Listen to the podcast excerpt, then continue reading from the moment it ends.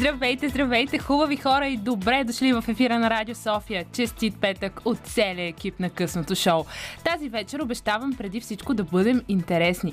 Освен качествената ни музика, то за следващите няколко часа ни предстои една премиера на новият български филм Спекуланти. След това ще си поговорим за електронните коли в България и разбира се, ще ви запознаем с Илон Мъск. За това затягайте коланите, защото ние започваме и то не с кой да е, а с Джеймс Артър.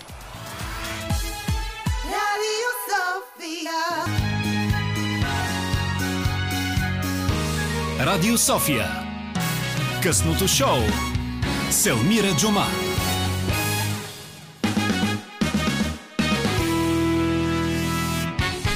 Здравейте, хубави хора! Нашия звукорежисьор Веселин Коев нещо ме гледа много объркано, но не знам защо. а, истината е, че а, сега първите няколко минути ще започнем заедно с Роман Михайлов, от който няма отърване, но а това е защото с теб имаме специална връзка, ти знаеш. Да, и затова не искам да се отърва по никакъв начин от тази връзка. Да, факт Не, е. истината ами, е- Аз, аз анонсирах малко.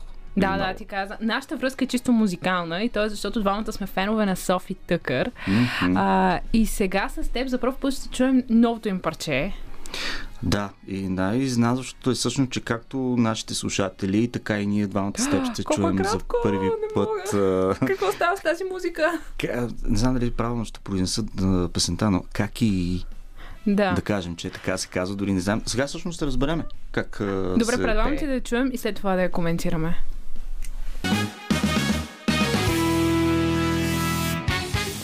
Софи Тъкър с а, парче от преди един час. Правилно, не? Роман, какво правиш? Абсолютно. Не, нищо. Още съм в мода на как е. Кажи ми ти като музикален редактор, какво мислиш? А, първо, много ми хареса, че пак отново се връщат към този прекрасен език, именно португалския. Второ, а, минута и 46, м- още с започването на, първия так, на първите тактове на самата песен, произведение, е така да го кажем. Нека си се върнах на 18 февруари, когато бях на едно много приятно а, място, на, на много приятно парти, всъщност, на Борис Бреха. И това ми напомни, тази песен ми напомни, че е идеалният саундтрак след такова парти. Когато се прибираш рано сутринта, си го пускаш и нищо не разбираш от този език. Ти си много такова просто нещо където да не мога да разбереш от- за каквото и да било. И ти е пре- прекрасният саундтрак, за да се преврежда вкъщи и да си чил. Много е клубно парчето. А, мен ме кефи. Истината е, че аз очаквах нещо по-различно. Ти знаеш, а, Original Sin. Има Очаквай на едно, очакването, нали? а, има едно звучене, Forgive Me, съвсем друго. Нали, все пак и там има Махмут Орхан, който е великолепен. Нашите слушатели знаят, че Където никой нищо не може да каже лошо за него. Не ли някой да каже, Елмира ще се разправя с него. Ха-ха. Но, а, сега за това парче. Аз имам много голям проблем с песните да бъдат по, ча, по минута и 45 минути. За мен това е а, просто много голям проблем, но като че ли то е завършено това парче. Не звучеше така да увисва в а, празното. Все пак да не забравяме едно нещо, че то ще е част от албума им Ует Тенис, където може би това е някаква преливаща песен към или прелюдия към а, някой следващ трак в албума. Не го знаем това нещо. Не. Ще видим нещо като изненада. интро имаш предвид. Да, Да е към целият албум. Това наистина ще бъде един доста любопитен албум. Той все пак е дете на пандемията. А, така че със сигурност ще има много емоции, ще бъде много наситен. Роман, пускам те да си ходиш. Много ти, а, много ти благодаря. Линия изход или от... Където централна? искаш. Позволявам ти петък е. Където искаш. Ам, хубави хора, само след Purple Disco Machine и Twisted Mind, ние тук започваме да си говорим за един изключителен български филм, от който аз съм много впечатлена. Но първо Purple Disco Machine. Радио София.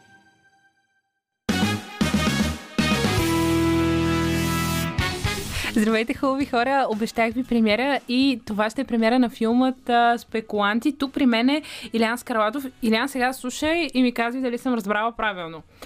А, ти си управляваш партньор в а, голяма фирма по финанси, нещо такова. Пазар ли се води? Практика по инвестиционно банкиране е една от най-големите в България. Така, магистър по бизнес администрация, Правилно, бакалавър по финанси правилно. и ти си председател на Българската асоциация на инвестиционните банкери и, нейн, и един от нейните учредители. Правилно и, и по двете точки. И по двете, добре, ти ми сподели всъщност, че си работил на много места. Факт. Така. И си сценарист и актьор във филма Спекуланти. Да, ко-сценарист сме. Ние сме трима сценаристи всъщност. Александър Чубанов, а, Кузман Илиев и моя милост. Първо, добър вечер на а, Добре слушателите дошъл. в, в София. Добре заварил. Как си? Ми добре съм, вълнувам се. Работихме две години по този филм. Много хора, много вода изтече. С много любов е направен този филм. Какво си каза, като са видя дали първата над премиера? 100% от себе си. Не те разбрах. Какво си каза, като видя първата премиера? Вече с а, хора. Ами- Мисля, че май първата премиера в България е била в а, Бургас. Тя не беше премиера, беше част от сделката, която имахме с община Бургас, тъй като те ни подкрепиха и влезнаха като спонсор във филма. А, и бяхме поели ангажимент за празника на града, който е 6 декември, Николден. А, баща ми празнува на този ден и за мен е много така свят празник. А, да направиме две прожекции а, за Общинския съвет и за гражданите на град Бургас абсолютно безплатно. Това ни беше част от ангажимента, които бяхме поели. А, мога да ви кажа, празнуването след филма, това е може би единствения път в живота ми, в който а, не си погледнах часовника нито веднъж. Бях толкова щастлив от а, това, което казаха хората за филма и начина, защото аз стоях на балкона и наблюдавах всъщност хората, а не самия филм. А, те искрено се забавляваха, не се извади нито един телефон. В двете различни прожекции хората се смяха на различни места, което значи, че сме хванали така добре а, цялата палитра от а, социалните прослойки. А, и а, този филм е направен за хората, за зрителите, за феновете. Нищо не искаме да докажем. Не се опитваме да правиме сложно арт кино и така нататък. Искахме да направим нещо, което всеки един човек, независимо а, какво работи и как живее, да може да се почувства комфортно, да влезне в този свят и да види как се случват нещата, да види магията на този свят, защото той е много различен. А, и това е едно от предизвикателствата пред актьорите, защото ролите не са интуитивни. Там трябва да имаш много точен изказ, точно, точен език на тялото. Може би да, някакъв жаргон си имате вие. Точно така. Ние се опитахме жаргона да го минимизираме, за да може да е по-разбираемо. Обикновено във филмите се слага някой по-неразбиращ като герой и нали, му се обяснява, но това е правено в доста филми. И ние искахме да избягаме от, от това, което е правено. Опитахме се да го направим по различен начин. За първи път показваме противопоставяне на две позиции, като и двете позиции имат абсолютно рационални аргументации. Тоест, няма добри и няма лоши. Едните вярват в едно, другите вярват в, в друго. А, ти си видял всъщност за какво става въпрос. Идеята е вече 2022 а, да, да заложим на това протагонисти и антагонисти. Няма добри и няма лоши. Едните се борят за едно, другите се борят за друго, създава се конфликт и филма става хубав. Да, нещо, нещо което е в а, истинския живот.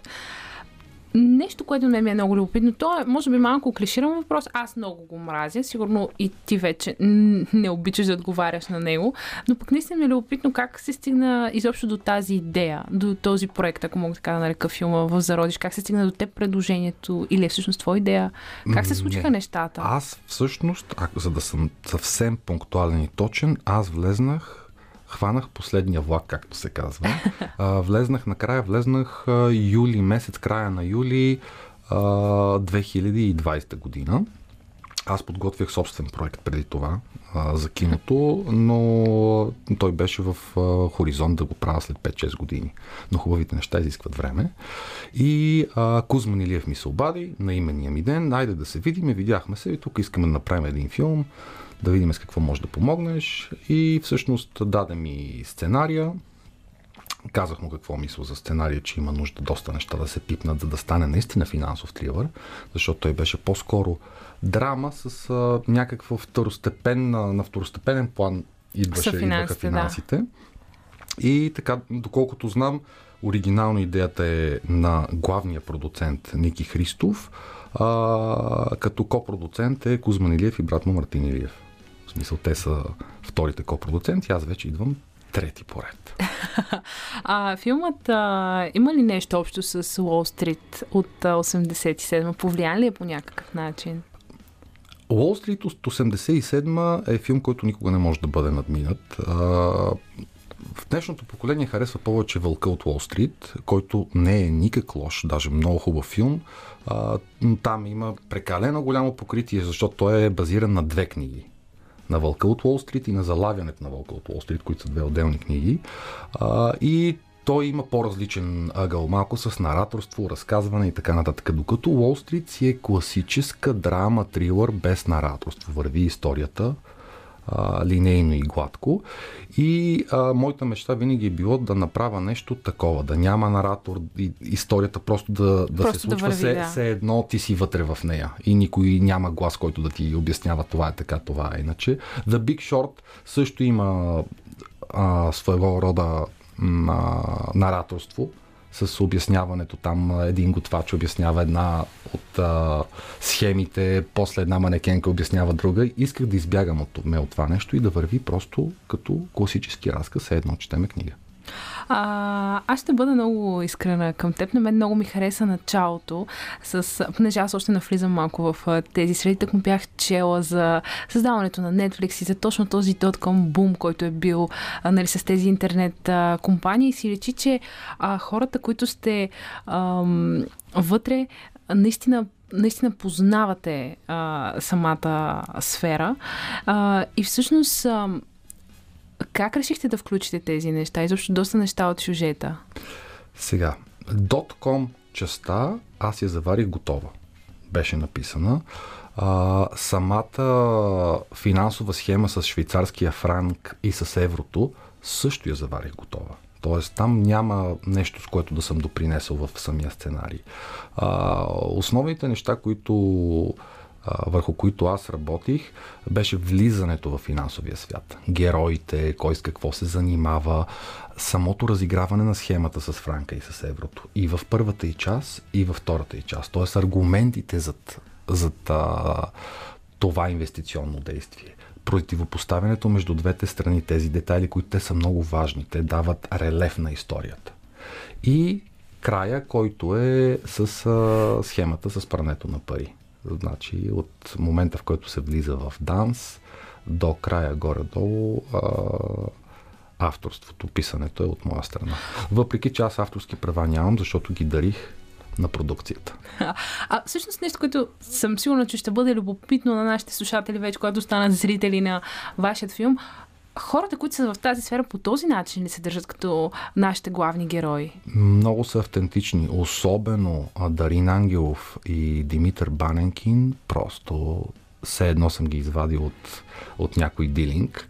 А, Алек Алексиев също прави много добра роля, но неговата задача беше много тежка, защото той трябваше да изиграе преди и след. И след, да. Което е, нали, голям е контраста, справи се великолепно. Великолепно. Мариан Вълев много се постара и той изкара добра роля. Има, има точно, аз познавам и в а, Гърция, и в Азия, и в България персонажи, които са точно като него, като поведение на пазара. така че всеки един образ е автентичен.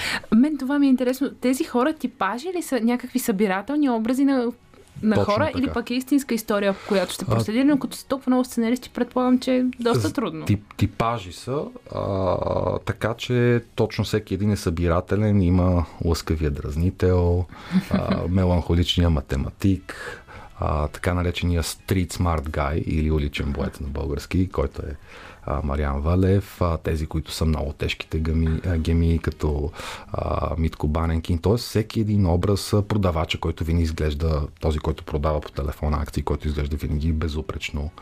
А, Тошето, той направи страхотна роля.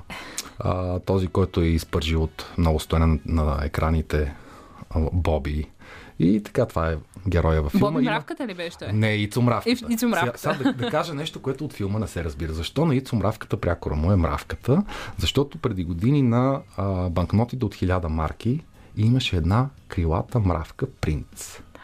И това е истински образ човек, който има прякор мравката, нали, защото беше ченчеджи обменяше предимно марки.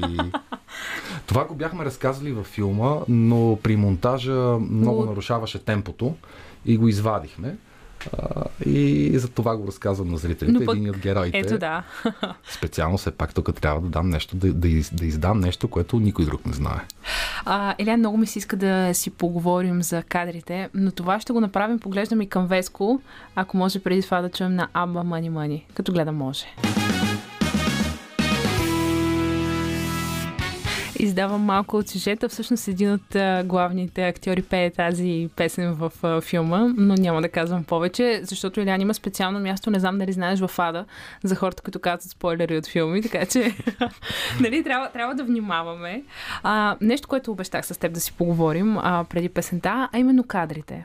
Наистина много магични. Аз това го, това го казах наистина на повечето ми колеги. Не си мисли, а, че те хваля. Моите слушатели знаят, че аз съм доста искрен човек винаги във всяко едно отношение, дори към изпълнители, примерно, които харесвам.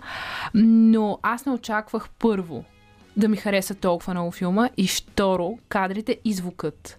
Бяха много на ниво.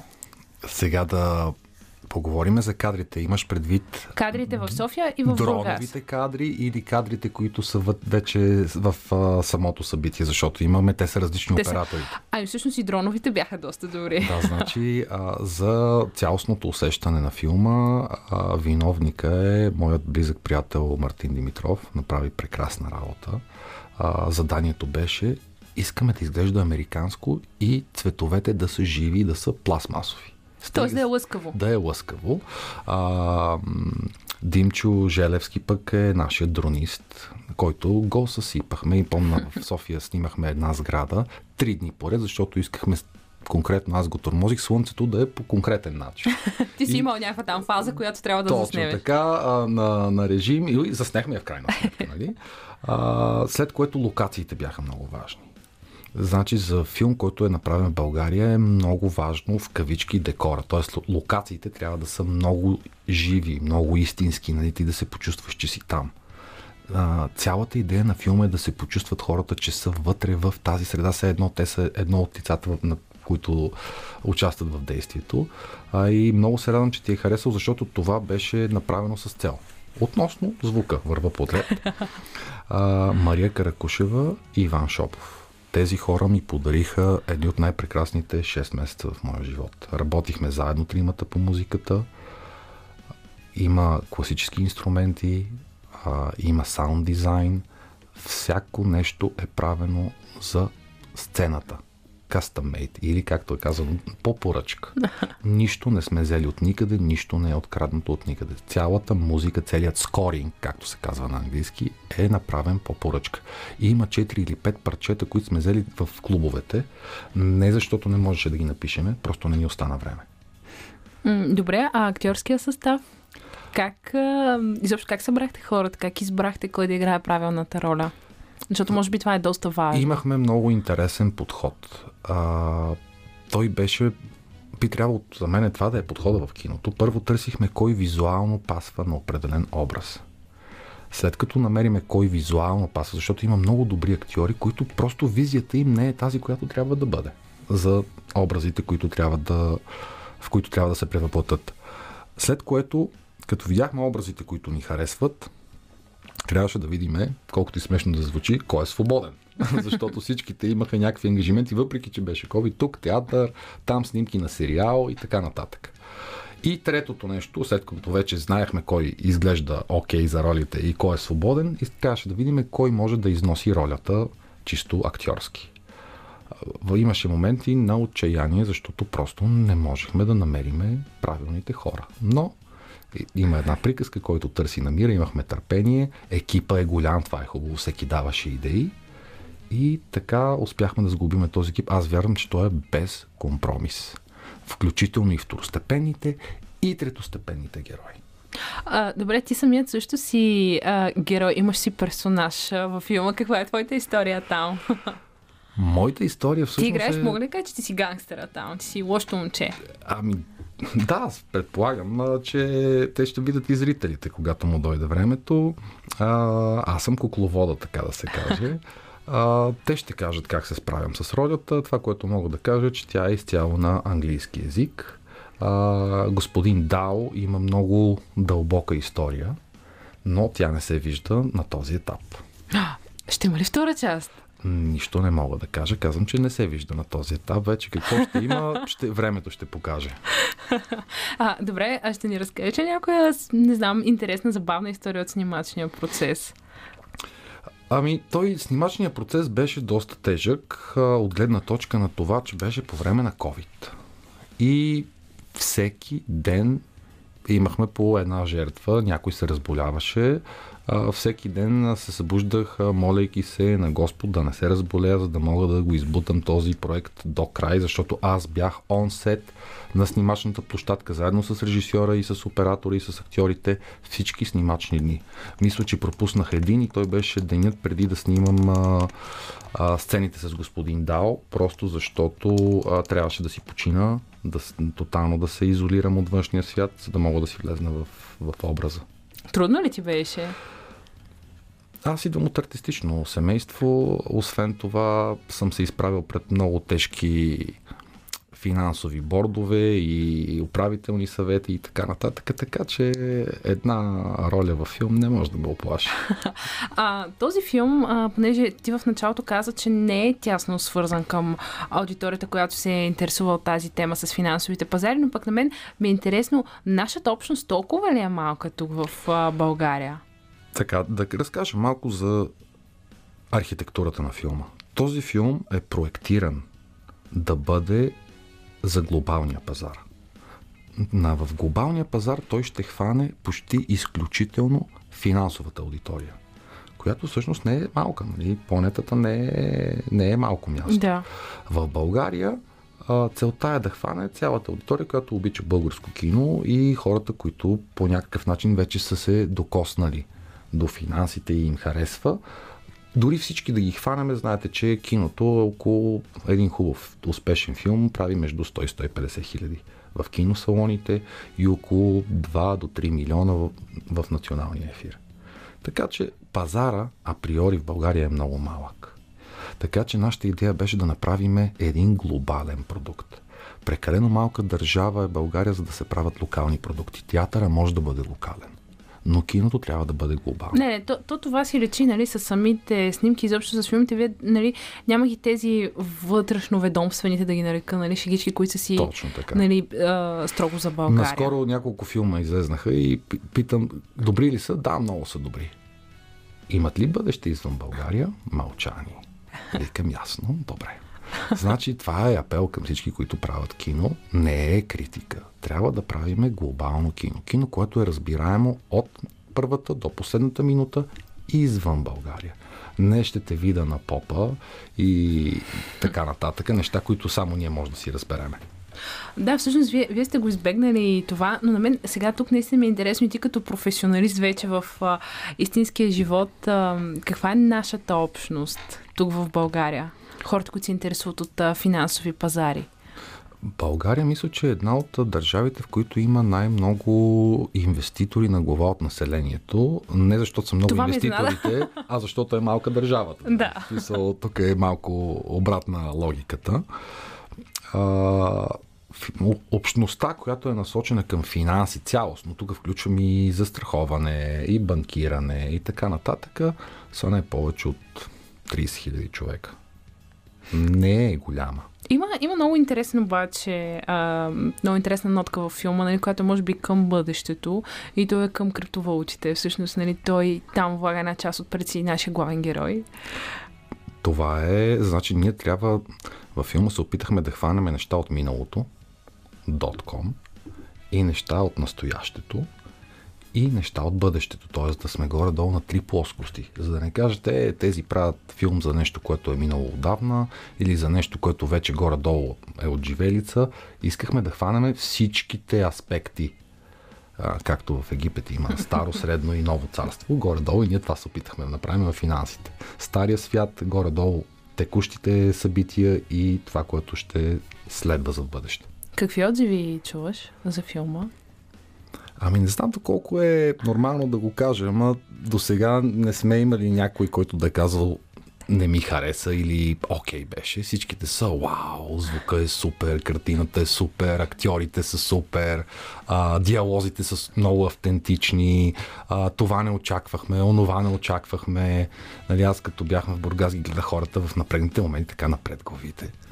И това няма такъв адреналин. Това да видиш, че плода на труда на 50 човека а, се харесва от аудиторията, това е най-голямата награда, която можеш да получиш и тя не се измерва с а, никакъв финансов измерител. Не, а, нещо, което сега, сега спомням части от филма, нещо, което ми хареса е а, това, че наистина сте помислили за младата аудитория. Самия факт, че бяхте поканили диджей Бурлак да участва, нали, като а, така, типичен представител на нашия нощен живот, да кажем, нали, нощен живот на България. Така е. а, Избягали сте от клишето с чалгата, което е много хубаво. Ами те самите герои са такива, които не са много чалга ориентед. И като цяло хората от финансовия свят, вече говорим инвестиционния, не са толкова насочени към чалгата като цяло. А, в PM, значи PM беше един от клубовете, който ни подкрепи. Само ще те помоля без имена по принцип. Извинявай, да, добре, проблем. в а, клуба, който ни подкрепи, тогава течеше това парти. То се вижда в самия филм, нали? Има там Да. зад диджея логото излиза. А, Тоест, вие сте снимали в истинско парти. Тоест, това, това се, беше се... истинско парти. Истинско парти беше и между другото ми беше много яд, защото вечерта, в която снимахме, партито беше уникално. и аз, нали, само а, казвах мини от тук, мини от там на Димчо и постоянно се такова беше едно от най-яките партите. Всъщност това е истински кадър от истинско парти. Искахме така, много беше трудно за да снимаме хем партито, хем да не се виждат никакви лица, нали, защото не е позволено в киното. Да, да, да. И да има този мащаб, който се Аз мислех, че сте си го наели. Примерно през деня сте го снимали или нещо такова. през деня снимахме голяма част. Ние не можеше. Значи снимахме 12 часа в клуба и след това снимахме от полунощ до към 3.30 сутринта. Трудни- Вие пак сте си изкарали. Имахме много материал, за да можем да хванеме точно моментите, еглите и осветлението, така че хем да се вижда огромна тълпа, хем да не се вижда нито едно лице. Не е лесно. Да, да, да. Е, значи със сигурност снимките са били доста натоварени. Ами, ние нямахме снимачен ден под 12 часа. А за колко време го заснехте, ако не е тайна? Около 30 дена. 30 дни, целият филм. 30 дена, 30 работни дни. И после вече цялата тази обработка. Ами монтажа ни отне много време. Монтажа ни отне 9 месеца. Но нямаше как искахме да изкараме максимума. Пробвахме по един начин, по втори, по трети, от тук, от там, по същия начин с трейлера. Пробвахме с а, един професионалист, с втори и всъщност вече на третия се случиха нещата. Просто ние знаехме какво искаме. Когато знаеш какво искаш е лесно. Е по-лесно, да. Когато кораб без посока, за кораб без посока няма попътен вятър. Ние знаехме точно каква е посоката и какво искаме да постигнем. Че очевидно няма да ми кажеш дали ще има втора част. Аз няма да те питам повече. а, но имам така един последен въпрос. Ам, какво искаш да кажеш ти самият с този филм? Какво заявяваш? Това е труден въпрос. А, Но не, не очаквам. да. Искам хората да вникнат и да видят какво се случва зад завесата, там където а, се управляват пари, където много неща са заложени на карта. И в личен план, и в професионален план, и в семейен план. Заложили сме семейство, заложили сме любов, заложили сме пари, заложили сме престъпление. В общи линии няма нещо, което да липсва във филма като а, фактология да. от живота. Като както ти си видяла, те не си пречат те и не са направени за да бъдат просто там. Те си върват естествено. Абсолютно. Илия, много ти благодаря. Аз ти благодаря, че ме покани. За мен беше удоволствие. Не, желая ви много успех на теб и на целият а, екип с а, филма Благодаря ти. И до нови срещи. Със сигурност. А, хубави хора, вас сега ще ви оставя с новините на Българското национално радио, а след това ще си говорим възможно ли е да караме електрически коли в България и то да отидем от тук до морето. Sofia. Хубави хора, веднага след новините на Българското национално радио късното шоу продължава. Тук сме заедно с звукорежисьора Веселин Коев, а музиката избира Димитър Новачков. В този час ще си говорим за електрическите коли в България. Какви са плюсовете, какви са минусите, въпрос на държавна политика ли е и дали това е бъдещето на автомобилния бизнес. Всичко това ще ни разкаже автомобилният журналист Пламен Георгиев. А сега е време за нещо много любимо The Weekend Take My Breath.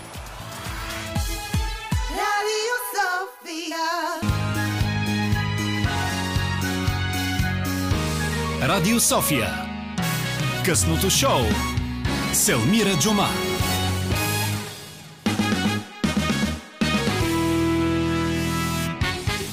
Здравейте, хубави хора! В а, този час, както ви казах и по-рано, ще си говорим за електрическите коли в България. Има много а, различни мнения. Аз четох доста и по форуми, в фейсбук групи. А, много от вас са против, а, други са за, някои вече дори има, други твърдят, че са твърде скъпи. Но, за да не говоря така, а, първо искам да ви пусна анкетата на нашия репортер Йоанна Георгиева, която попита столичани какво мислят за електрическите коли.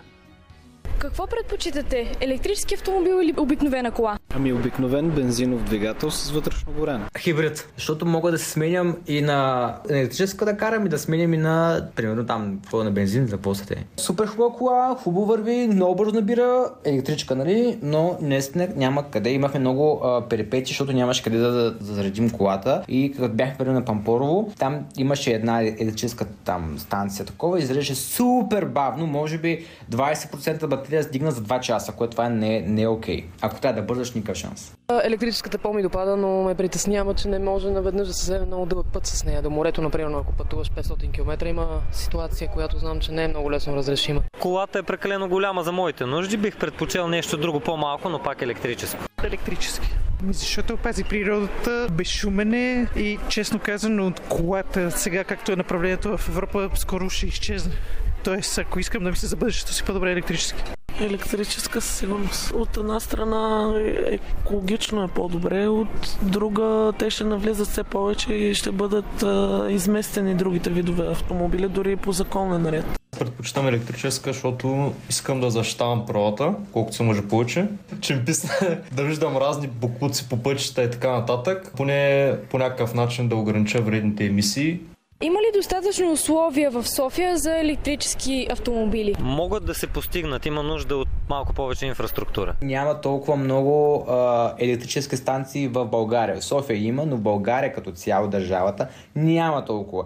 И ако имаш кола, която батерията е много малко държи ток, успех да стигнеш от точка А от точка Б, ако примерно стоянките е повече от 200 км.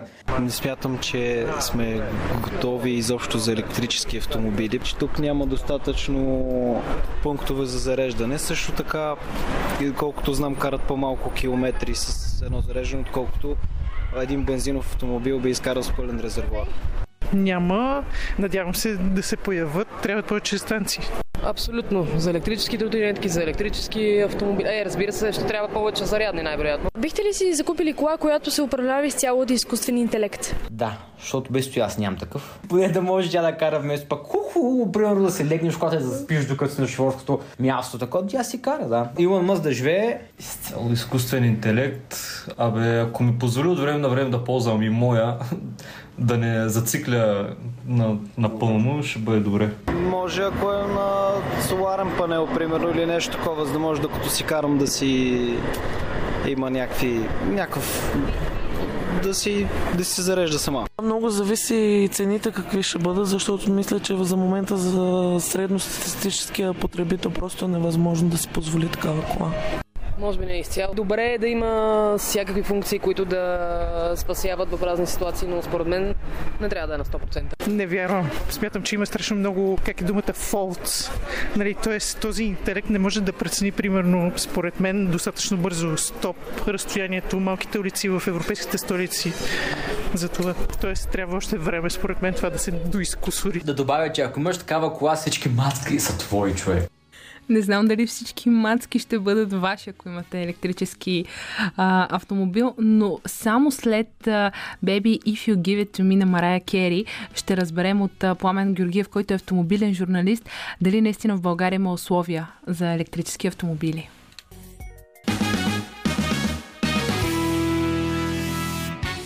Марая Кери в ефира на Радио София чухте. А, сега вече е време за малко по-компетентно мнение а, по темата за електрическите коли и възможно ли е всъщност да ги караме в България, по-скоро дали тя е достатъчно а, уредена. Моят разговор с а, автомобилния журналист Пламен Георгиев започваме от там. Какви са плюсовете на електромобилите? Плюсовете са няколко. Основния е по-низки, по-малкото разходи, експлуатационни разходи спрямо конвенционалния автомобил. Това идва от, разбира се, по-низката цена на електричеството, която въпреки, че расте драстично през последните месеци, расте и а, цената и на бензина. Така че основният основния плюс това е по-низкия разход. А, ако един автомобил, електромобил се кара само в град, рамките на града, то тогава вече разликата между конвенционалния електромобил става огромна. Всъщност, даже една наша колежка беше поделила, че тя си направила такъв, нали, сметнала си е разхода на предишния джип, който е карала и сегашния електромобил. Тя е сметнала, че горе-долу на година спестява около 5000. Така, всеки един производител хвърля подобни цифри, спестете 3-4 хиляди лева на година. Всеки един производител прави своите проучвания с определени критерии, но наистина между 3, 4, 5 хиляди лева биха могли да бъдат спестени само от електричество и разликата с горивото. Разбира се, това зависи от пробега, който изминава всеки един от нас с този автомобил. Тук е хубаво и да кажем за хората, които работят в центъра, че всъщност и за тях има така доста плюсове, когато са с електромобил, защото май могат, доколкото аз знам, да паркират навсякъде. А, да, но това е единствения плюс, единствения плюс, който ползва собственика на електромобил. Да паркира на платена зона, което е много малко предвид това какво ползват електромобилите в Западна Европа. Можеш ли да ни разкажеш? А, разбира се. А, основното, което е, това са а, много по-низките данъци, дори на някои места липса на такива. А, би било неудобно да сравняваме Норвегия с България, тъй като това може би е най-богатата държава в Европа, но там там се ползват безброй облегчения и не случайно а, страната Норвегия върви, върви към едно логично прекъс, а, спиране на продажбите на конвенционални автомобили. Там държавата е приела, че през 2025 година ще бъдат забранени продажбата на автомобили с а, ДВГ, двигател с вътрешно горене, но самия пазар диктува това, диктува така, че това нещо ще се случи може би 24-та, може би и до година. Просто хората вече не купуват. Не купуват, защото имат изключително големи облаги. Като данъци, като данъци, като различни видове местни такси, като възможност а, да, да влизат в центровете на градовете, което това е изключително важно за жителите на големите градове на Запад, докато тук при нас доколкото си спомням, се опитват да въвеждат, да речем, ограничения от 30 км в час движение в центъра, което са пълни безмислици, не дават нужния ефект. Така че електромобил е много полезен в града, но собственика му в България може да ползва само безплатното му паркиране. А, добре, много хора, може би, понеже аз съм попадала на хора, които ми казват, добре, за какво ще си взимаш електромобил, като реално той много лесно се чупи. Всъщност, слухове ли са това или не? И изобщо, че самата поддръжка е много по-трудна, отколкото на обикновена кола.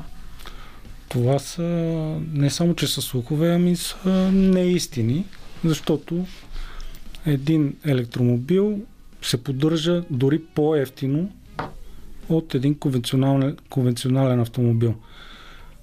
По-ефтино, защото той не се нуждае от а, традиционното обслужване, което изисква един автомобил на бензин и на дизел. Тоест а, смяна на, Маслото, на масла, на, на маслени филтри, ако щеш на накладки, а, на спирачната система, система, защото при електромобилите накладки няма, там е друг вид спирачна система и така насетне.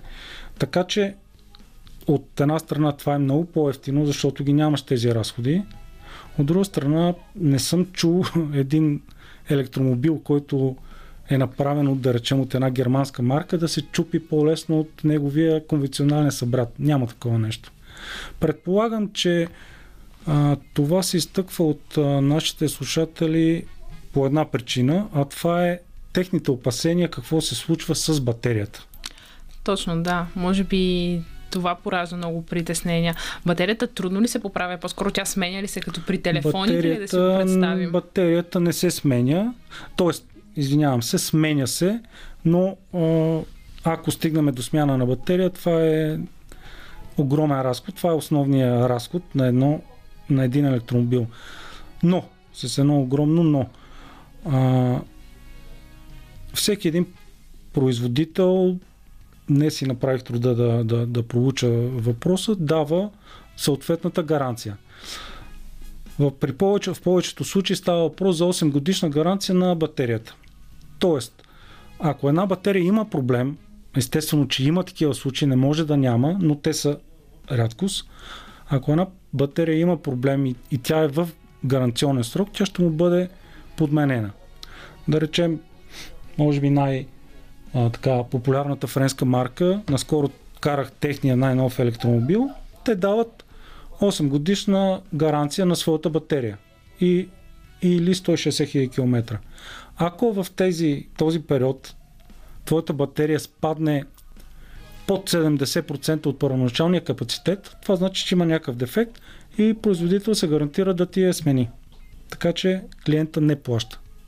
Което, което чудесно. А Гордо, сега предполагам, че може би тук ще говориш на Изусно Гордо на какви цени вървят батериите, ако искаме да си купим батерия. Не Батерията... за голям разход? Как да си го представим чисто финансово?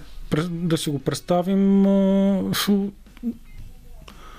40% от цената на електромобила. 40. А тя е много. Това значи много пари. Много пари, да. Много пари. Добре, може би и тук и много хора ще започнат да говорят, че България още не е уредена за електромобили. Нали, има много малко станции. А, примерно по пътя, да кажем по пътя към морето няма къде да заредим. А, това е точно така. Това е и основния възпиращ фактор не само в България, ами и в Европа и в света. А, само, че тук заставаме, тук стигаме до въпроса кокошката или яйцето. Какво имам предвид? За да има развита а, зарядна мрежа от станции, трябва да има развит да, автопарк от, от електромобили. И е обратното. А, производител, а, инвеститорите не искат да влагат средства, защото все още имаме много малко автомобили, електромобили. Клиентите от своя страна не искат да купуват електромобили, защото няма развита мрежа. Но искам да ти кажа, че наскоро проведох един разговор с така сериозен човек от бизнеса, който казва, че има огромен бизнес, така да, така да го начем, бизнес кейс в това да се произвеждат, да се правят, да се инвестира в станции. Това нещо ще се случи, според мен, в, в първия момент, когато има ясен сигнал от правителството, че ще бъде помогнато да автопарк от електромобили да се увеличи. Получат ли, получи ли бизнеса този сигнал, повярвай ми, ще, станциите ще започнат да се развиват, да се изграждат много бързо. Радио София. Гласът на столицата. След Love for a Minute продължаваме да си говорим за електрическите коли с Пламен Георгиев, който е автомобилен журналист. Аз точно това се чудех дали тук при нас всичко е въпрос на политика, за това ли сме ние толкова назад. В предварителният разговор с теб си говорихме за една Румъния, за която самата държава сподпомага много. Не бих искал да хвърлям всичко в полето на политиката, на политиците, на управляващите, защото не би било коректно. Още повече при сега създавата се обстановка, едва ли това е най-важното за политиците. Но а, би трябвало в един момент това нещо да се случи и те ще помислят в тази посока. Вече има първи сигнали. Наскоро министъра, зам министъра на транспорта даде подобен сигнал. А, така че е много важно това а, политиците да дадат сигнал. Ти спомена Румъния. Румъния е един впечатляващ пример в Европа, дори бих казал и в света, защото държавата Румъния дава субсидия от 10 000 евро на човек да закупи електромобил. В Европа такава субсидия няма. Гарантирано няма. Може би в света. 10 000 евро от цената ти се приспада. Тук говорим на нов автомобил. На нали нов така? електрически Да. автомобил. Аз говоря предимно за новите електрически автомобили, защото се занимавам с нови автомобили вече 23 години. А, аз не казвам каква трябва да е субсидията, да са такива размерите. България няма такива възможности, но един сигнал в тази посока ще, ще от, развърже така ръцете на бизнеса да се замислят и да започнат да инвестират. А, ти спомена движението по магистралата, да речем до морето, което е нарицателно. Аз бих ти казал, че няма никакъв проблем да се тръгне от София до морето и да се стигне с едно зареждане, а, без зареждане, от София до морето, без да си зареждаш електромобила. Това обаче говорим, ако караш а, от по-новите и по-скъпите коли. Аз така си го представям. А, Защото май повечето, които са в центъра, сега може би ти, нали, повече, които са в България, са на съвместимо 130 км. а, виж, а, Нали? все още електромобилите всичките са нови. Те повечето от тях са до 2-3 години, защото започнаха да излизат съвсем скоро. Да. Тоест един автомобил дори на 4-5 години той не е загубил драстично от капацитета на батерията си, но наистина един електромобил на 5 години няма този пробег, който един, има един електромобил излязъл тази година. Но м- спокойно можеш да спреш на Пловдив, на магистралата има зарядна станция, можеш да спреш на Стара Загора. Така или иначе до морето се прави Има една начин почивка. ти си го проверил. Да, има начини. Проверил съм го и не само аз. а, освен това, тук е много важно да, да кажа нещо друго. А, ние сме единствената държава в Европа, която максималната скорост за движение по магистралите е 140 км в час. Това е най-високата.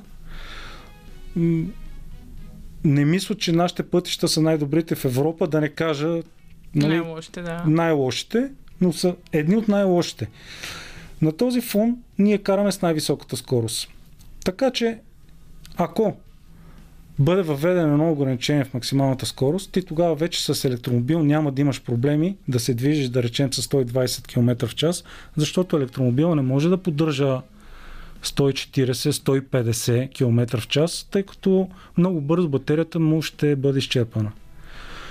Ти като имаш това ограни... максимална скорост 140, вече хората карат с 140. Тогава батерията се изтощава, трябва да се спре, да се зарежда, да се удължи пътуването. Но вече ако имаш по-ниска максимална скорост, ти тогава се движиш с един, една оптимална скорост за електромобил от 120 км, нямаш никакъв проблем да стигнеш до морето. А дори да трябва да се зареди, може да се спре, да се Има зареди. опции. Има опции. Сега, проблема е, ако са се скупчили там 10 човека, тогава вече е проблем. Да. Нали? Но опции има. И те ще станат все повече.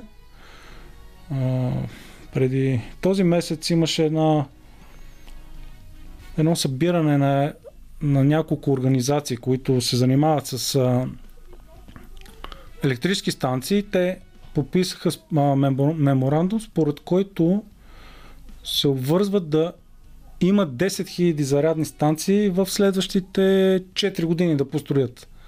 Това е за нашата инфраструктура нещо огромно, ако се случи. Ако се случи, да. Да. Наистина Така че- доста мотивиращо. Да, мотивиращо нещата ще тръгнат, просто, просто трябва да, Просто, може би, да трябва се отпушат време, и да. ще тръгнат. А, добре, ти как си обясняваш защо? Като че ли на българина все още му е трудно да избере електрическия автомобил пред конвенционалния? Въпрос на пари ли е всичко тук или го имат точно това малко да покажем статут с колата, че искаме нещо по-лъскавко? Значи, а, Ние... всичко е комплексно. Българина обича автомобила. А, това показва статистиката. Ние в България, една малка България има около 3,7 милиона превозни средства. Това не са само автомобили, превозни средства влизат всичко. Но и самия брой на автомобилите е над 3 милиона. При население 6,5 сама може да направи сметката, че става въпрос по две коли на човек. Да. Тя е груба тази сметка, но нещо подобно става, а, а, може да говорим. Така че българина обича автомобила, иска да кара скъп автомобил, луксозен, ако може германски, немски. А, но проблема на българина е, че няма пари да си купи на автомобил. Това го показват последните 30 години. А, в България е най-стария автопарк от цяла Европа, айде не Европа, но от целия Европейски съюз. Близо 50% от автомобилите, 48 точно, са на възраст над 20, а, 20 години. Така че на първо място той не може да си купи електромобил, защото един нов, нов електромобил, че дори и втора ръка е доста скъп. Все още е доста скъп. Доста по-скъп от аналогичен конвенционален модел. От друга страна, ти задавам следния въпрос. Как виждаш, примерно, жителите на Люли, на Младост, на Надежда, на По крайните квартали. не по-крайните Не. квартали, а точно тези, където са всичките панелки. Този човек, този жител на панелка, той не може да си купи електромобил. Той трябва да има гараж, условия да го зарежда. Защото не може а, да имаш електромобил и да разчиташ, че той ще стои пред блока и ще можеш да зареждаш на някакви станции. А, собствениците на електромобили имат пред основната част от тях разчитат на гаража, на гаража си, където си зареждат автомобила. Ние не сме Нидерландия или Англия, където пред голяма част от жилищните сгради има станции и където можеш да оставиш автомобила си да се зарежда.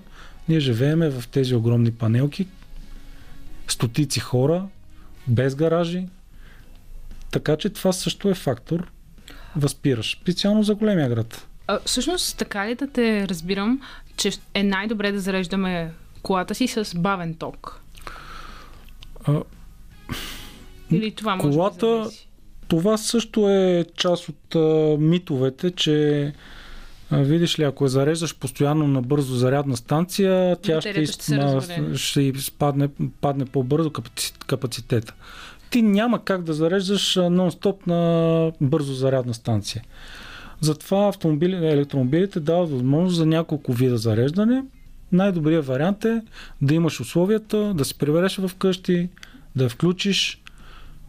Тя се зарежда за 8-10 часа, ако щеш. Ти през това време спиш, на другия ден ставаш, палиш и заминаваш. А, ако трябва да разчиташ само на зарядна станция, това е проблем, защото говорихме до сега, те са малко. А, нали, има случаи на ръкопашни схватки пред зарядни станции.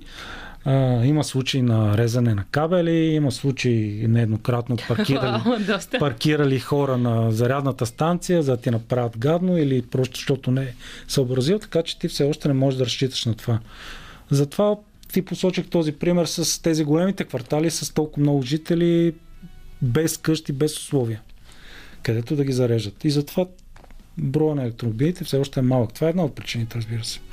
А, добре, тук не знам вече доколко е адекватен въпросът ми, но има ли на българския пазар достъпни електромобили? Достъпни, хайде да кажем, за по 25-30 хиляди. Има. Той е един. За тези пари това е един единствен. Марката се произвежда се този автомобил през Дунава, от другата страна на Дунава, в Румъния. Това е най-ефтиният електромобил в Европа.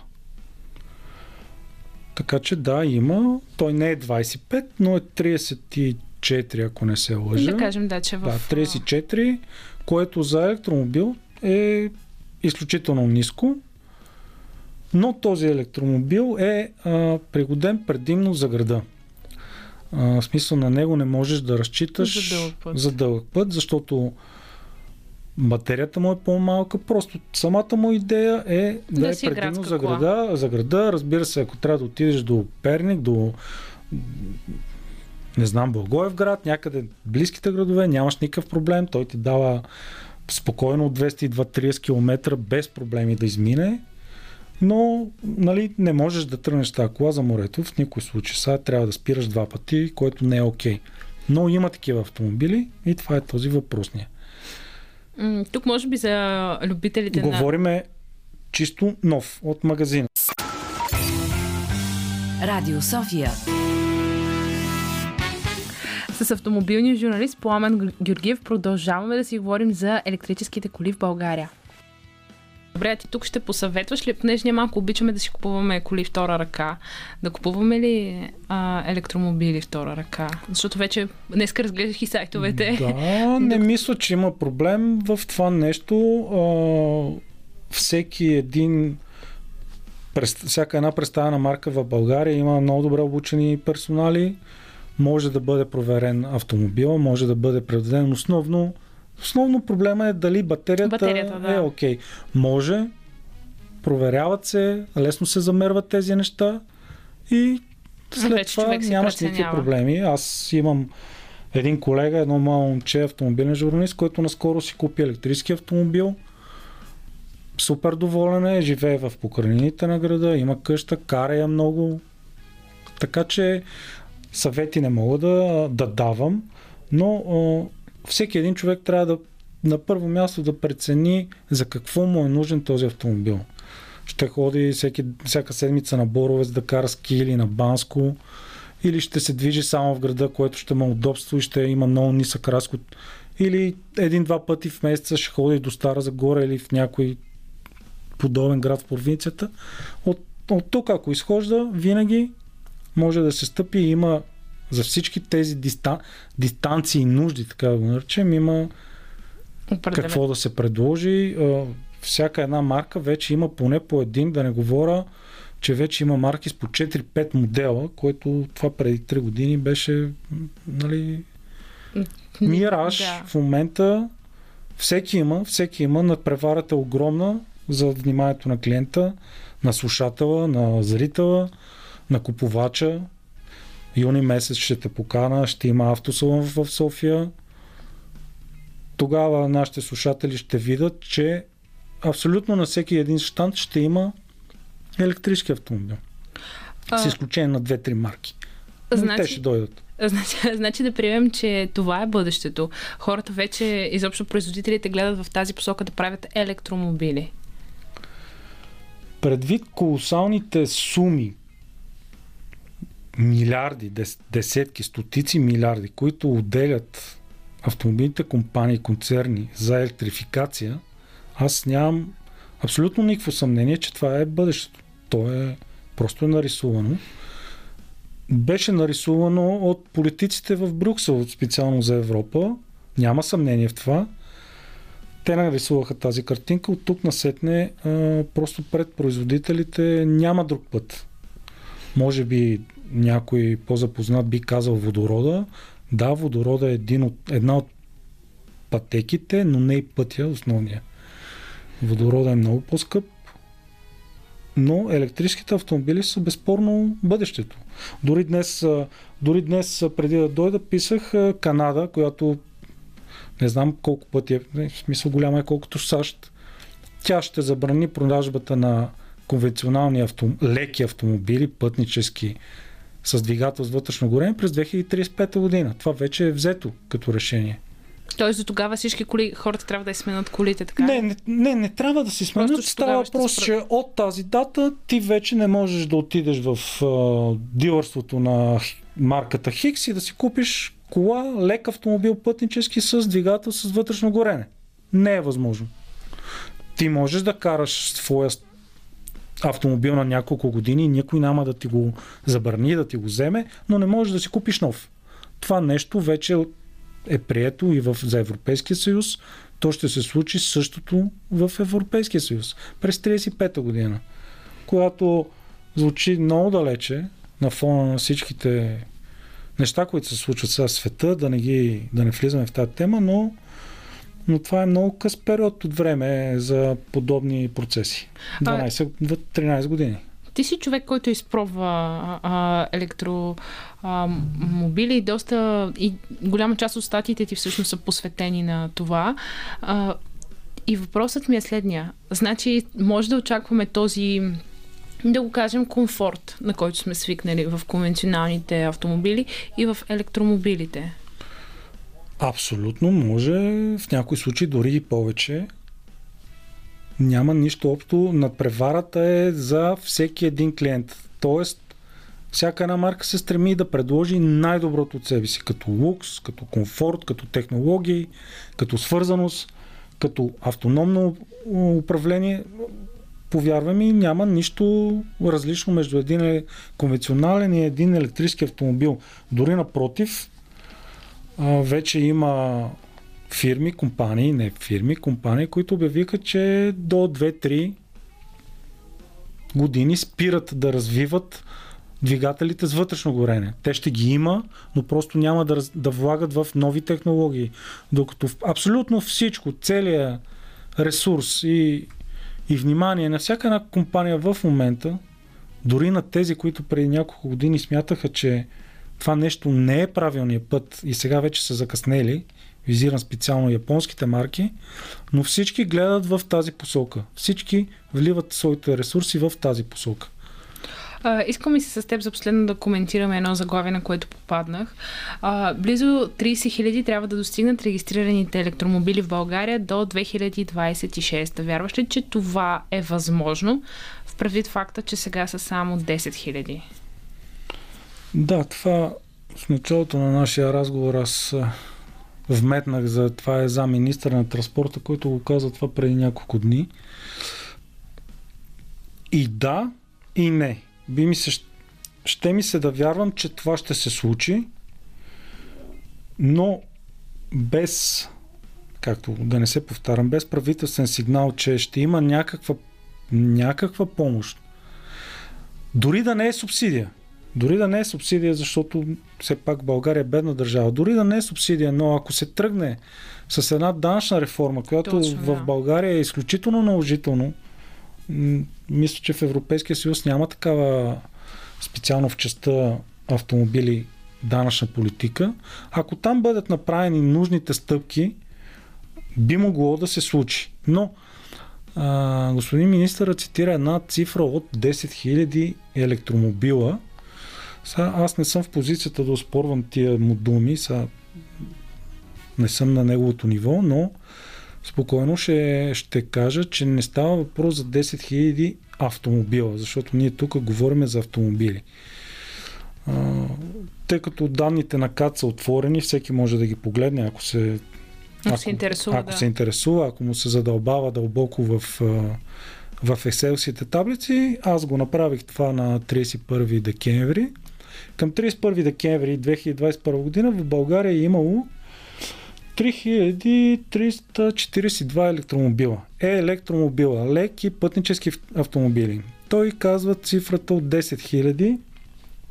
Бих смял да предположа, че става въпрос за електрически, електрифицирани Тоест и така наречените хибриди. Да, така наречените плагин хибриди. Тоест електромобили и плагин хибриди.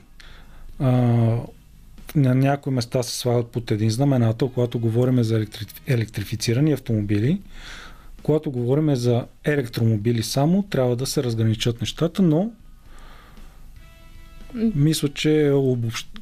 обобщава и, и хибридите в тази сума, в тази цифра. А ако говорим само за електромобили, то брой им е в момента след 3 месеца от декември е към около 3600 което е много малко от тези ами, 30 хиляди, които... Една десета.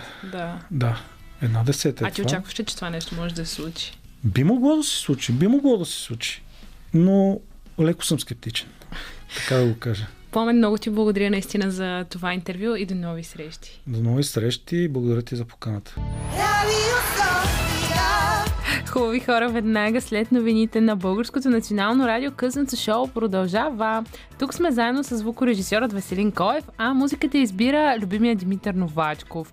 В този час, естествено доста логично, ще си говорим за Илон Мъск, този смел човек, който създава Тесла и SpaceX, който кръщава децата си с имена в цифри и този смел човек, който мечтае да живее на Марс. Но сега от планетата Земя в ефира на Радио София ще чуем нещо уникално. Radio София. Радио София. Късното шоу. Селмира Джума.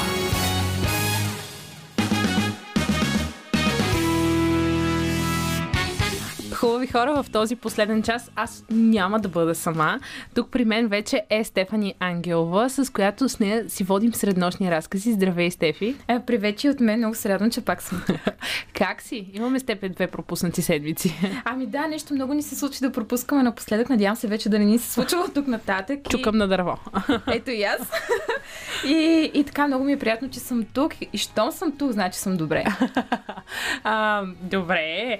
А, ние предния час започнахме да си говорим за електрическите коли в България, изобщо развитието им, нали, за чисто по-скоро страна на инфраструктура, нали, дадохме съвети на нашите слушатели за какво да търсят, какво да внимават, разбихме някои митове. А, също така чухме една много интересна анкета на Йоанна Георгиева, където един човек сега ти ще кажеш дали е така. А, казва, че реално, ако имаш електрическа кола, то матките ти се лепят. дали е така? Аз това казах, не мога да кажа. Ох, не знам, обаче сега си давам сметка, че много се заглеждам след такива коли. Наистина се заглеждам, обаче по-скоро... Защото ти е любопитно, любопитно не заради човека, е, заради да. колата. Даже сега си давам сметка, че изобщо не регистрирам кой кара тази кола, по-скоро а, се кефа на дизайна, на звука, който издава. Изобщо някакви такива просто ми е любопитно. Да, има, има нещо трансформърско в тях. Не мога да го, не мога да го обясня. Нещо много яко, да. ами да, и все пак по някакъв начин а, нали, запазваме и нашата природа по този начин, подпомагаме и така, че... Да, и мен това много ме радва и наистина е супер яко. Тоест, ако това нещо успее да се развие... Като имаме... държавна политика, според мен, тук е основното нещо. Да, защото, примерно, ето аз съм от Северозапада, ако си взема такава кола и тръгна да се прибирам, аз нямам къде да я заредя. Какво правя? Ами, значи, евентуално, ако успееш да стигнеш, зависи каква батерия имаш, според разговорът ми преди малко, можеш после да си я заредиш в гаража във вас. Ако сте вкъщи. Ако успея да стигна, да. да, вкъщи. Да, това е идея, но все пак ако успея да ако, стигна. Това, това е ако. Но, а, между другото, аз колкото знам, има и такива м- хора, т.е. нещо като... Т.е. те не са батерии, ами м- не знам, като станции, които идват до теб реално, ако закъсаш някъде, винаги могат да ти дадат ток но сигурно няма да ти излезе много ефтино. Ами сигурно не, определено не. а, говоряки си за електрическите коли, сега с теб ще си говорим за, не знам дали е правилно да го нарека бащата на електрическите коли, бащата на Тесла. Така ще кажа, mm-hmm. един човек, който ам, е визионер, малко луд, както казах и по-рано, кръщава децата си в цифри, което Дали, сигурна съм, че ти ще ми кажеш каква е логиката, която се крие зад това, но, но по-късно да стигнем до децата с да цифрите. Там, Има да. преди това още една порция деца. Но всъщност това е а, Илон Мъск, който много хора боготворят, много хора мразят. Той е малко като мураками от тези рисунци, които или го харесваш, или не го харесваш. То, там няма средно положение. А, каза се, че ние с теб също сме с смесени чувства към него. Бяхме този лут, но е гениален. Абсолютно да, аз не мога да кажа, че го харесвам. Даже май не го харесвам, но и не мога да отръка в крайна сметка това, което е направил. Има нещо в мен, което го харесва. Аз си го признавам. Да, и все пак си давам сметка, че нещата, които е постигнал, не са, не са малко, така че все пак трябва да му признаем и това. Абсолютно. А, добре, какво дете е Илон? Естествено, гениално. Аз точно това си мислех, като се подготвях, като си гений. Или от дете ти проличава, или никога просто не, не развиваш това, което имаш като талант, това, което носиш себе си, защото той още на 12 години създава един код за видеоигра, който след това съвсем спокойно си пред На 12 години. Да, на 12 години. Аз се замислям сега какво правих на 12 години, ама със сигурност не съм измислила кодове. Не знам дали е правилно да кажа, че май още гледах Wings, но и аз не съм сигурна. Може би вече не съм. Но със сигурност, може би съм харесвала Търти Seconds to Mars по-скоро. И, това, и историята на Джаред Лето ми беше един от най-важните проблеми в живота. И аз много го харесвах сега.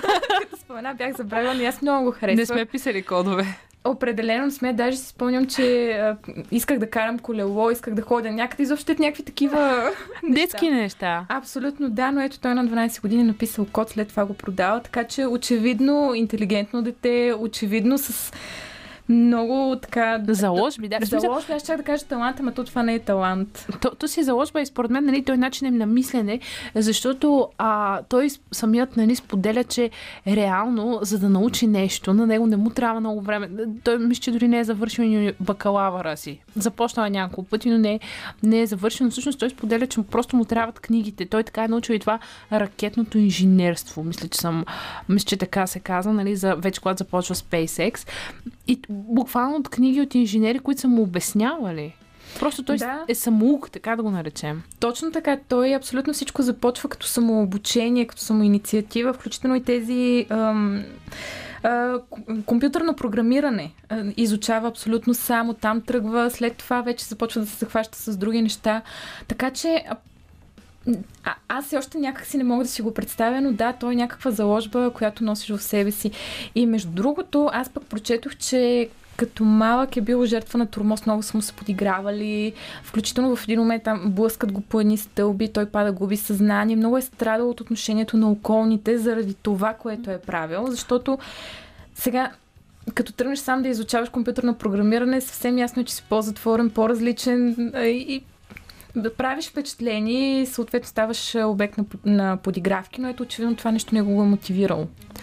Да, така, не, наистина той, според мен дори някакъв път, ако сега да кажем гледате а, негови интервюта, по-скоро или речи, този личи, че все пак има, не знам, не е чак толкова отворен, нали, някакси и все още комуникацията му, може би по-старите, ако гледаш, нали, сега вече доста се поутраква, но по-старите му, първите му лекции, интервюта са по-затворени. По-трудно да. му е да се отпусне пред по-голяма публика. Да, има го това нещо и аз мисля, че все пак има нещо много чувствително вътре в него заключено, което си седи сега напоследък, мисля, че усети влиянието, което има и започна да става такъв, бих казала, агресивен в uh, изказванията си, но права си за по-ранните му интервюта, че, че е затворен. А, всъщност той за мен е малко визионер, защото хората изобщо като него, които са създали неща, които и до ден днес ни помагат. Например, PayPal, той е един от основателите да, на PayPal. Това, той мисля, че на 18-19 тогава или на 20? Малко след като навършва 24 той първо започва да се занимава, създава едно Zip2, се казва една компания за веб разработки, продава я. Тогава е на 24, спечелва пени скромни 22 милиона долара от тази продажба и вече след това се захваща с PayPal. И след като продава и него, печели едни 165 милиона долара. Е така. От нищото, но да, PayPal, той и до ден днешен да, си се използва. Си се използва, да, и си е много готино. А, всъщност, това, което на мен ми харесва в а, него е, че той влага тези. Той не е от хората, нали, които просто искат да направят пари, за да имат пари. Нали, не е от този тип. Той май сега билионер ли ще стане? Поглеждам Веско, защото той май така повече се интересува. Да, вдигна ми палче. А, всъщност, Съвсем скоро да, очакват да. да, да ста... ами, той е реално от хората, които обаче искат да направят. Той наистина иска да остане в историята. Иска, нали, това мечти да отиде на Марс. А, и нали, когато създава SpaceX, всъщност а, компанията му за ракети, много хора му казват, че той няма да успее, защото той не се отива в бизнес, в който е много трудно да пробиеш като цяло някой да те приема да. и да сериозно. И той, доколкото знам, влага всичките си пари, боже, той е на 50 години, влага всичките си пари в това нещо и на няколко пъти едва му успяват. Буквално последната им ракета е последния им шанс. Абсолютно да, той е някъде около 100 милиона долара а, свои лични финанси влага в а, SpaceX. Даже между другото, а, ще стигнем и до там и до жените в неговия живот. Извинявам се, но а, последната му приятелка, понеже сега е много спорно дали са заедно, дали не са, но в едно интервю тя казва, че се... Това е тази Ашли. Да, че се а, разделят заради това, че той иска да живеят в а, някаква къща без охрана, съвсем обикновена, нали, което е дори не знам как да го опише. Тя казва, нали, как да живее вкъща без охрана, всички се седи да ни гледат, да гледат какво ядем, някакви е такива неща, но на него това ето примерно не му прави впечатление. Ама, да, сега малко, докато сме на темата за меркантилни жени. А, аз това наистина не мога да го разбера. Нали, реално, ако вие сте щастливи, нали, защото може би при тях сигурно има някаква заплаха, някакво да иска да ги убие, или по-скоро него, защото съмнявам тя да е за някой, Да. кой знае какъв голям интерес. Но, нали, ако той го е преценил в крайна сметка и това, ако е единствената причина наистина вие да се разделите, значи вие не се обичате. Ами аз си го мисля, но то там и възрастта им е много... Мисля, че тя е на половината на годините му. Тоест, тя е наш набор. Някъде там, да, може би това е оказало влияние, знам ли. Но и аз се си мисля, че ако обичаш един човек, не може това да е причината да се разделиш с него. Аз не знаех, че това е причината. Мислех, че някакво несходство в характерите реално. Може би са някакви комплексни а, неща или пък ние сме много романтични, знам ли. Той, той, той иска да живее като нормален човек, но тя е звезда. Явно, да. А, аз това си мисля, че може би до някъде нали, парите вече по едно време ти писват нали, цялото това суетене. А, но всъщност ти започна да говориш за жените в живота на Елон Мъск. Той в началото, когато стартира кариерата си като предприемач, а, е с първата си жена, Да. която е писател. Точно и която, така, да. май, май с която се задържа най-много дълго. Най- не, май с втората се задържа най-дълго време. С втората там също едни приливи и отливи. с втората е най-много, но да, пък за тази, за първата казва, че е най-голямата му любов. За първата му? Да. Еми, доста, доста логично. Все пак това е първият човек, за който се решаваш да се ожениш. Да, макар че като... Но те май се разделят да, доста грозно. е им е историята, се чудя дали наистина... да Може би пък е имало любов, последствие да е станало нещо, знам ли. М, Не знам, аз доколкото знам финала на края, в смисъл, когато те са взели решението, нали, вече, а, нали, тя искала те да ходят на такива, да кажем, психолози, нали, които да им помагат за връзката, консултанти по-скоро. А, той е казал, виж, кога имаш един ден да решиш дали искаш да си с мен или не. И всъщност тя, като му е казала, че не знае, той тогава е взел решението, че те ще се разделят. Ами, той наистина постъпва много грозно с нея, при положение, че я гони толкова много време. Те се запознават още докато той е в университета, охажва я много дълго време, носи сладолети, какви ли не други сладости, за да склони, а, защото не приема не за отговор. В крайна сметка тя склонява. Да, имат връзка, която не изглежда много сериозна, защото тя пък иска да отиде в Япония, стои там една година, после се връща, но ето в крайна сметка тя се връща, те се женят. Обаче още тогава има едни много странни неща, като това, например, че той я кара, т.е. не той, по-скоро неговите съветници я кара да подпише един предбрачен договор. Договор. И реално погледнато те след като се разделят, тя няма право на абсолютно нищо. Тя остава без пукната стотинка буквално. Не може нищо да вземе от неговите пари, от неговите имения. Но тогава тя си казва, ами аз го обичам в крайна сметка, ако не му вярвам защо се омъжвам за него, подписва този договор. А, Което, между другото, показва, че тя наистина го в обичала. крайна сметка, да. А, освен това, пък на сватбата той на шега и казва, че е свършило вече това, което е било. Тук нататък той става алфа мъжкар. Тя пак а, не го взима това нещо на сериозно. Това го е казал на сватбата. На Той има подход обаче. Прошепнал я, да. И в последствие наистина започва да се държи като такъв. Те губят едно дете. Да, мисля, че май това е един от най-трудните периоди в тяхната връзка. Да, след това решава, че на всяка цена трябва да има деца и чрез инвитро процедури, ако не се лъжи, имат близнаци, след това тризнаци. Но вече някак си случило се нещо, което ги е пречупило. Той започва да се държи наистина като алфа мъжкар, да, да заповядва, той да бъде шефът. Тя казва даже а, в книгата си, че в един момент се чувства като някакъв трофей. Няма право на мнение, няма право на нищо. И да, искала е да ходят на психолози, да ходят на терапии, той не. В крайна сметка се развежда, че тя наистина остава без абсолютно нищо от него. Стефи, предлагам ти да продължим а, с а, неговия любовен и не само любовен и работен живот, но първо музика. А, тук при мен е Стефани Ангело, с която между другото тръгнахме доста романтично, така по-скоро да, през романтичната призма, през а, хайде леко клюкарската, мисля, че мога да си го призная, да говорим за Илон Мъск и започнахме да обсъждаме жените му и отношението и това, коя смисъл втората му жена останала с едни 16 милиона джобни, които той е оставил от добра воля. Явно, нали? Няма лошо, да. със сигурност тази жена вече работи само за каузата във всяко едно отношение. Абсолютно, да. В живота Но, а, Стефи, искам и си сега, обаче преди да продължим да говорим за жена му и как втората му жена, как тя се появява, а, ние загаднахме за SpaceX, но всъщност как се появява Тесла? А, така, а, значи ние говорихме за PayPal.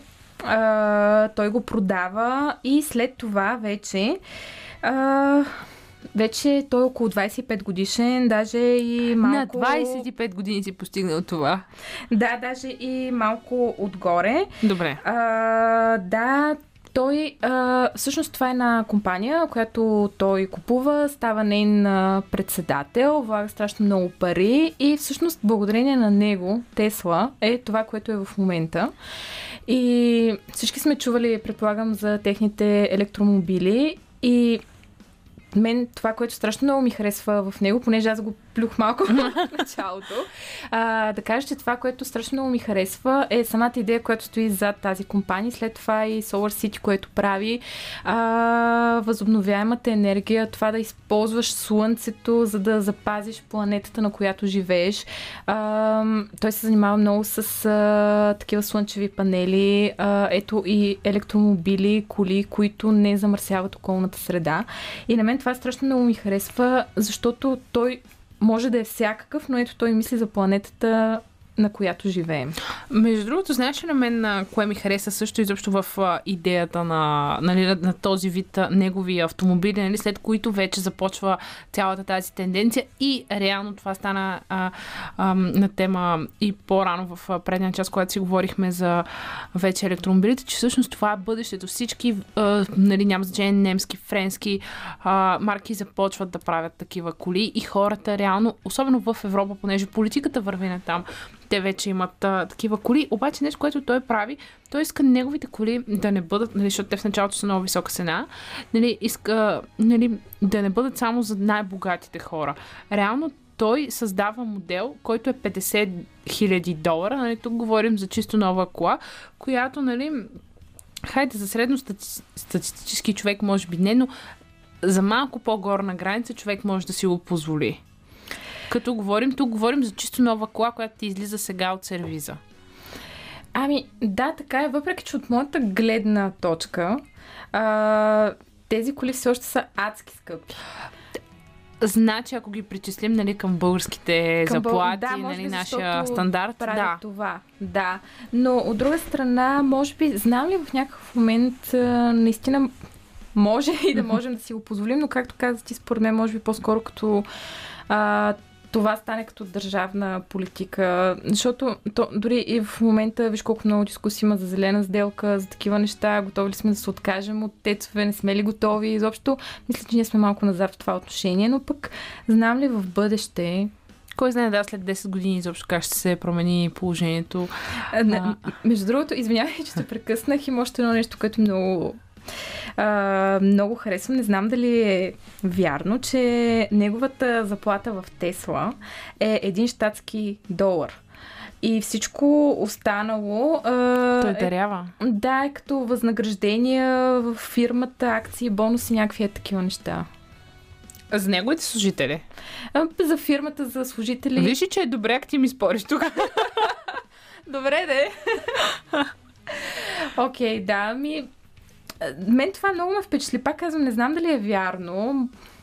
Ами, истината е, че хората, които работят с него, а, казват, че той е много труден а, за комуникация, за общуване. А, ние с теб и това си говорихме по-рано, че наистина тези хора виждат света по по-различен начин.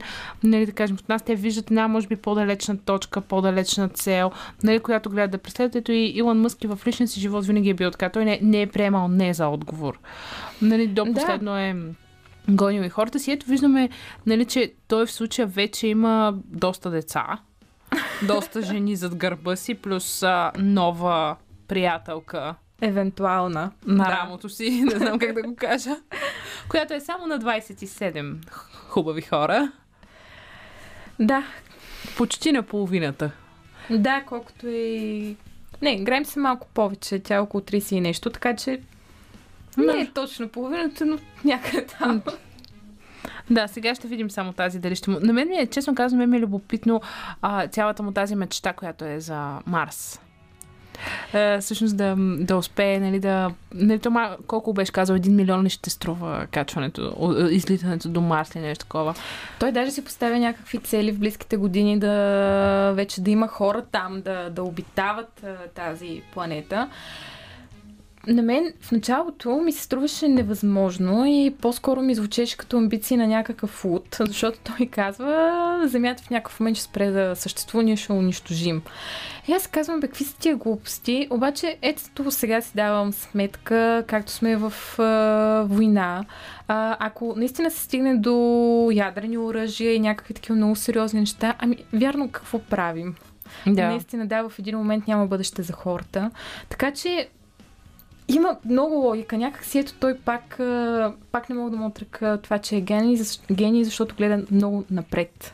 Да, и той, и той е точно ам, нали, този тип хора визионери, както аз им казвам, нали, които виждат, а, които нали, гледат в далечно бъдеще. Нали, самите автомобили, които а, той създава, нали, и SpaceX, а, а, и изобщо тези панели за слънчева енергия.